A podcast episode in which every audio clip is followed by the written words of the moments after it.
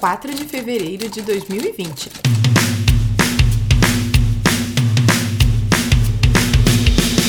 Querido diário, a pessoa aqui tá para te contar mil coisas, mas como eu viajei para o Brasil no final do ano e fiquei praticamente um mês fora, eu não consegui te atualizar dos fatos.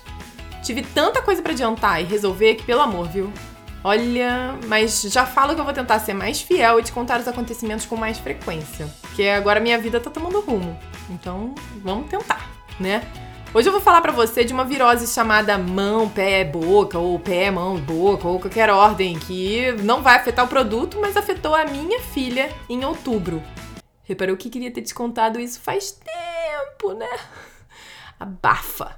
E vou falar também de como foi a nossa primeira neve aqui, em Ottawa. Bom, a Amanda tava com dois anos e quatro meses na época, quando ela pegou essa virose, sabe lá Deus como. Porque não vai pra creche nem nada. Eu acho que foi no parquinho. O marido acha que foi no banheiro do restaurante. Naquele entra e sai que ela faz a cada cinco minutos, quando ela não tem mais nada para fazer na mesa do restaurante. Querida! Enfim, tudo começou com uma febre chata de 38,5 e uma única afta na ponta da língua.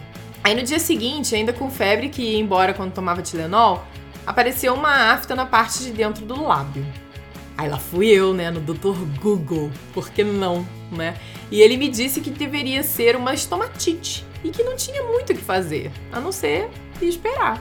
Por sorte, ela e Nick tinham consulta com nossa médica de família nesse dia.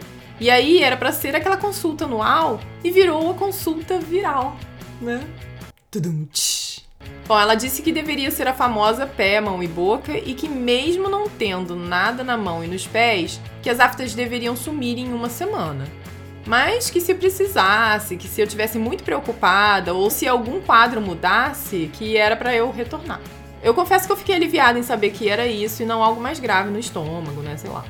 E como eu sabia que os filhos de praticamente todas as minhas amigas tinham tido essa virose, lá fui eu desabafar e buscar mais informações e abraços virtuais. Oi! Então, eles pegaram duas vezes, uma vez lá em Vancouver e uma vez lá no Brasil, quando a gente estava de férias. A primeira vez eu não sabia o que que era, achei o Kai tava reclamando que tava doendo o pé quando ele pisava, achei que era tipo um machucadinho assim. Era uma bolinha. Daí eu achei que era um machucadinho, mas daí eu vi que começou a aumentar, daí eu lembrei dessa, dessa virose que eu já tinha ouvido falar, daí fui olhar, era. Daí ele ficou. Aí o Logan pegou também. O Logan era bem pequenininho, acho que ele tinha uns 4 ou 5 meses, assim, ele era bem pequeno. Daí na, no bebê ele fica bastante na área da fralda, assim, e um pouquinho no pé, um pouquinho na mão, mas pouco, assim. É, mais na área da fralda, fica cheio de bolinha. E, depois, e no Kai ficou realmente no pé, na mão e dentro da boca, assim. É, foi bem dolorido, sabe, para eles, porque eles não conseguem engolir direito, porque tem umas bolinhas que ficam perto da garganta, não conseguem comer, então é aquele aquela semana assim, que ninguém come direito. Mas é, não é, a gente levou eles no médico na primeira vez, porque também dá uma febrinha no começo, e aí a gente ficou meio preocupado, não sabia, não tinha certeza se era o pé, mão e boca. Achei que era, mas não tinha certeza. Ainda mais porque do Logan tava tudo na fralda, né? Daí eu não, na região do piu-piu, do bumbum, assim. Aí a gente levou no médico, mas é, é uma doença que é super contagiosa, mas não é perigosa, é tranquilo. Então acabou que o Kai ficou sem ir na escola uma semana. E a gente nem foi no parquinho, não fez nada, porque a gente não queria passar para ninguém. então foi uma semana de dentro de brincadeiras dentro de casa, mas é, daí a médica até falou que uma vez que eles pegam, é menos provável que eles peguem de novo. O que na verdade não aconteceu, porque o ano passado, quando a gente estava no Brasil nas férias, na praia, é, começou a aparecer de novo no pé do Kai, no pé do Logan. Dessa vez o Logan estava maiorzinho, então te, ainda teve na fralda, mas menos. Foi mais no pezinho mesmo. Às vezes sobe um pouco para a perna, sabe? Mas não era tanto assim. A única coisa que eu achei foi que demorou para sair as bolinhas. As bolinhas param de crescer e elas começam a secar, mas elas ficam a marquinha ainda um tempo, assim, sabe? Mas é isso, não teve nada demais. Também teve febre. Aí o bom é que a gente, a minha irmã é pediatra, neuropediatra, meu cunhado é pediatra, então eles estavam lá. Daí eles olharam e acharam que era para mãe boca mesmo. Aí a gente só deu remédio para febre nos primeiros dois dias, porque depois passa. E às vezes o Caio acordava assim, ah, porque tava coçando e ele queria coçar, daí ele acordava assustado. Mas nada demais também, foi tranquilo, sabe? Mas eu espero que eles nunca mais peguem, viu? Porque olha, é meio chato. e lá na praia não tinha jeito também da gente não ficar dentro do quarto uma semana, né? Então tentei não ficar muito na área da piscina, mas a gente ficou bastante na praia, mas aí era areia, né? Aquela coisa, a água do mar, o sol, daí eu acho que é menos provável de, de passar para outras crianças, mas mesmo assim foi meio chatinho, sabe? É, então é isso. Então já faz um ano quase que eles tiveram a segunda vez. Então espero que a Mandinha não tenha mais, porque é muito chato, né? Tadinhos. É, e é isso. Meu Deus, tadinhos, cara. Ninguém merece pegar uma vez, agora pegar duas vezes é sacanagem, né? Enfim, é. O desmame noturno, ele foi pras cocuias, porque ela não queria comer absolutamente nada. Nada. Nada, nada, nada. Ela só queria mamar e aí eu dei a teta mesmo, né? Na verdade, que bom que ainda tinha essa opção. Apesar do meu bico ter ficado assado, porque ela ficava 5 horas direto mamando de madrugada. 5 horas! A Mandinha ficou com a língua branca e um bafo horroroso, como se fosse um adulto podre por dentro. E escovar seus dentes levemente cariados era praticamente impossível. Além de doer demais para ela, Mal a gente tocava a escova em sua boca e começava a jorrar sangue. Tipo, era tanto sangue que parecia que estava vindo de uma festa de Halloween. Como a médica disse para eu dar remédio sempre que ou tivesse com febre 38,5 para cima, ou quando ela tivesse muito desconfortável, a gente estava dando sempre antes dela dormir. A primeira vez ela super deixou e tomou no copinho e tudo. E aí a gente ficou todo orgulhoso e tal, né? Bateu palma. Mas depois, putz, Jesus, Abri o berreiro que dava para ouvir da outra cidade e cuspia tudo. Foi um horror. Mesmo dando com seringa, péssimo, péssimo. Mas por volta de uns 30 minutos depois de ter praticamente enfiado pela goela, batia fome nela e ela tentava comer. Mas mesmo assim não conseguia. Foi foda. Tadinha. Cinco dias sem comer nada, só teta e com o queixinho ficando fino como de uma menininha de uns 4 anos, eu tava quase beirando o desespero quando ela conseguiu comer um pedacinho de queijo. Ela reclamou, sabe, mas foi aceitando cada vez mais comida e foi voltando ao normal quando fez exatamente uma semana. Logo depois ela tava sorrindo à toa, com os dentes podres e meio amarelados. Voltamos aos poucos a escovar seus dentes sem ela sofrer muito. Ela ainda ficou com uma gengivite por mais uns três dias, mas passou. Agora já recuperou o queixo rechonchudo, comendo bem, que engraçado que ela nunca fez, né? Mas ficou comendo lindamente depois. E a gente tá tentando fazer com que o dente dela comece a voltar a ficar menos manchado da maldita cárie de amamentação. Ah, e Nick nessa história não pegou, né? Porque pelo que eu li no Dr. Google, geralmente essa virose ela só se manifesta em crianças de até 5 anos. Pelo menos isso, né?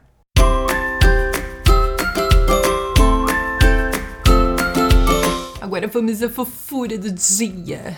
Vamos algumas palavrinhas novas dela. O que, que, é isso que a mamãe tem na boca? Batom. É o quê? Oh. Batom? Sim. que cor é aquela ali? Azul. Azul? Sim. e que cor é essa aqui? Hum. Vermelho. Ah. Bonitinho. Budi. Esse negócio de budi, eu não sei o que, que quer dizer, eu não faço ideia.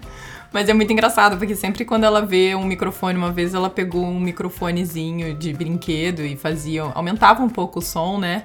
E aí ela ficava falando budi, budi, budi.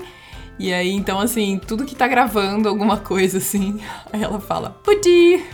Eu faço ideia do que seja. Enfim. Bom, agora mudando de assunto, eu quero deixar registrado aqui como foi a primeira neve na capital do Canadá.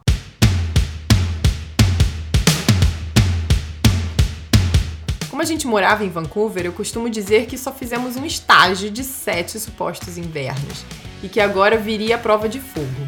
O tempo aqui é muito intenso, sabe? Tipo, duas semanas antes de vir a neve, tava fazendo 18 graus, gostosinho. E de repente bateu um vento que parecia que ia levar minha casa pro ar. Juro, eu acordei à noite achando que ia abrir os olhos e ver o céu no lugar do teto. Sério. Daí, pá! 5 graus, sei lá. Aí no- nos aplicativos de temperatura tava mostrando ladeira abaixo e volta e meia um símbolo de neve. Até que realmente ela chegou em um dia de novembro. Eu tinha visto que ia nevar de madrugada até uns 5 centímetros. Aí a Amanda pediu pra mamar, né, às duas da manhã. E como a gente tava fazendo desmame noturno, eu tasquei ela no colo com ela reclamando mesmo e fui até a janela olhar lá fora e distraí-la. Mas nada acontecia, nenhum foquinho, nada. Daí, às quatro de novo, ela pediu pra mamar e fiz a mesma coisa. E nada. Tava, tava só chovendo. Quando acordei de manhã, pá! Tudo branco. Do nada. E nevando. Eu mandei mensagem pra tudo quanto é mãe que tem filho em escola perguntando se ia tascar roupa de neve na criança. E todas falaram que sim. Até que uma delas também estava passando pelo mesmo invernão por essas bandas e não tinha lembrado nem dessa possibilidade. Ou seja, ela tava pior do que eu, tá? Abafa. Com o Nick todo encapotado e preparado para ir pra escola, lá fomos nós. E abrindo a porta, não deu dois segundos e ele já saiu correndo, pegando neve do chão e comendo. Sim, comendo neve do chão, da rua. Por que não, né? Bom, ele sabe as regras, né? Se tiver pisada ou se tiver amarela, não é pra comer. E aí faz bolinha de neve, taca na mãe, a mãe tira foto e filma. E aí vem vizinha canadense abrindo a porta pra falar pra eu me divertir. Ela falou meio querendo me zoar mesmo, porque ela, ela sabe que eu nunca vivi um inverno de verdade. Afinal, em Vancouver neva tipo duas a três vezes por inverno. Então é bem, e bem michuruca, aquela neve molhada, sabe? Aí depois de ter deixado ele na escola, foi a vez da Mandinha. A gente encapotou ela pra brincar no quintal e lá fomos nós. Até que ela foi boazinha, sabe? Tipo, ela tava achando tudo estranho, que tudo que era verde virou branco do nada. Ela ficava assim: o que, que é aquilo, minha gente? Sabe? Daí não deu três minutos e já quis tirar a luva. Por que não, né? Afinal, era uma luva dificílima de colocar e facílima de tirar. Então tá, né? Tirei a luva, ela tocou na neve, olhou pra mim, tocou na neve de novo e pediu a luva.